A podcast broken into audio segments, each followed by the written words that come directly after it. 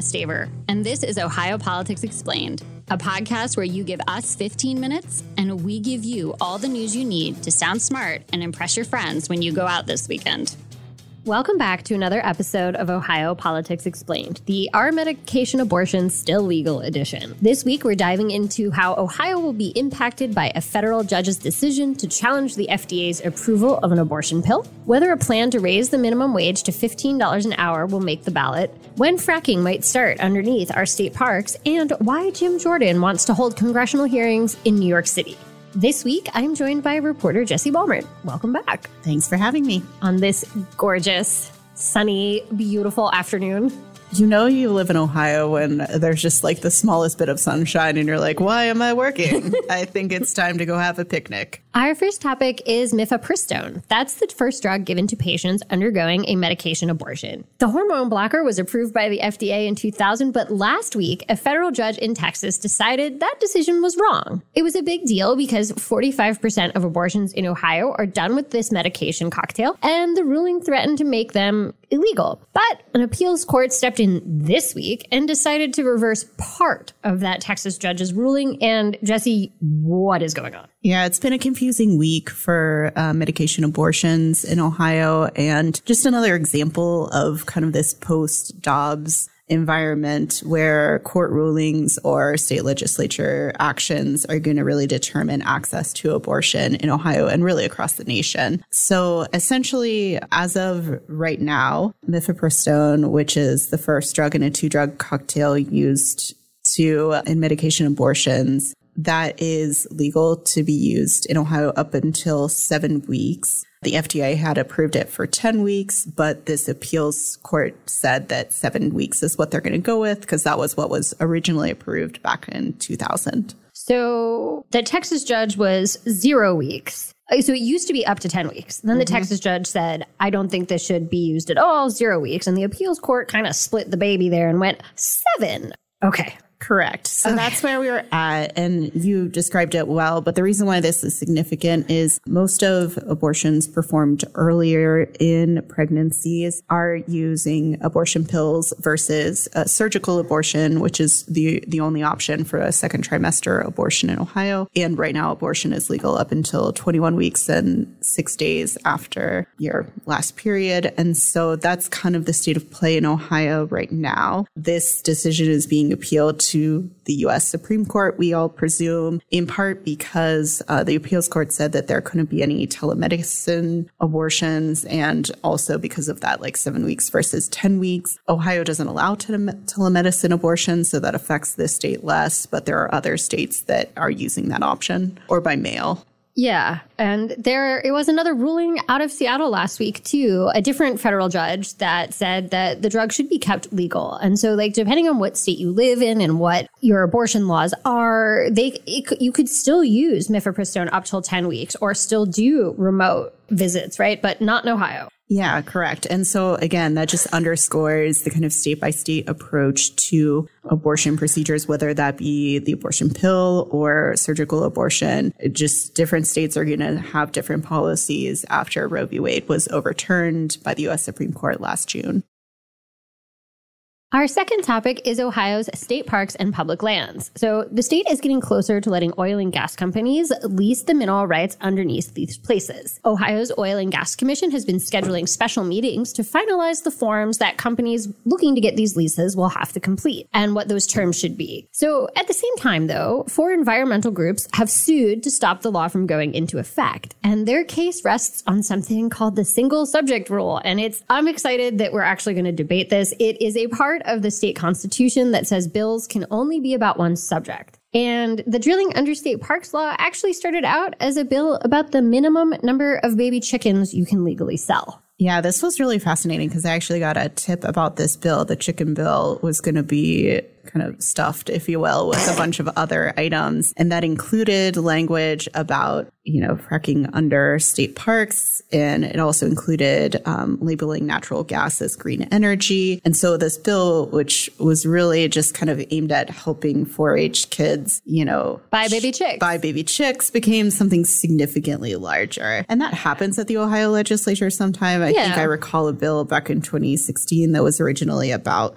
large scale pet breeders that ended up being like a restriction on minimum wage for a city up in Northeast Ohio and also like wireless 5G networking across the state. So sometimes this happens, but to your point, the Ohio Constitution is pretty clear that it, you're supposed to try to stick to one subject so that everyone kind of knows what they're voting on and you have a little bit more clarity in your votes. Yeah. And the other thing that they're challenging is it says if you make a substantive change to a bill, you're supposed to have three hearings. And this gives like the idea that it gives time for it to be vetted, for the public to weigh in. And that that's their second argument that this got added to the chicken bill in the final days of session and it didn't go through that process. There was no public commentary on the public lands part. So we'll see what the judge has to say. Um, they're going to have an injunction hearing, which just means the judge is going to hear from both sides about whether this fracking under state parks should be put on hold while this case moves through the legal system. So that's probably the first hurdle that they have to clear. That that will probably happen in the next couple weeks. And you've been covering this closer than I have. When is the earliest that we might see fracking under state parks? Well, it could be this fall, as early as this fall. So the Oil and Gas Commission has to write this like lease form and set the terms of these leases. It's not like you and I can get a bunch of the dispatch reporters together with like a pickup truck and be like, we want to le- like drill under the shoe at Ohio State. Not a thing. You have to meet certain criteria, and that's kind of what they're developing, right? Like what kind of companies, what kind of environmental considerations, what kind of like royalties, all that, what kind of water quality testing, all of that is going into these leasing components. Now, the Oil and Gas Commission is working to get that done. Then it goes to JCAR and then it will become official. So, probably early fall at the earliest, but you know, environmental groups are just fundamentally opposed to the idea of continued fracking, continuing oil and gas drilling under Ohio, and they're particularly upset about doing it at public parks where people come to recreate. Yeah, it sounds like uh, there's going to be a lot more coming up here. So we'll see how that all plays out. Yeah. And I did want to say that one thing that uh, happened during the last oil and gas commission hearing that was it was a first for me. For the very first time i heard somebody sing their testimony. The woman started um, quoting from the lorax which is kind of you know that kind of fits that narrative when you're talking about environmentalism and big business. But then she brought a guitar and sang a song. And i'm just going to play a little clip for you right now before we move on to topic three. The devil himself could make that sell if he were drilling this toxic wells. But the devil don't have. But the oil man got that. Deep pockets in a prime time spot. Oh, you can't drink money. No, no. You can't drink money. No, no. Say what you gonna do when your water turns blue and everybody's sick, including me and you. Even the gas man's sick as he's driving away, looking for another sucker he can't pay.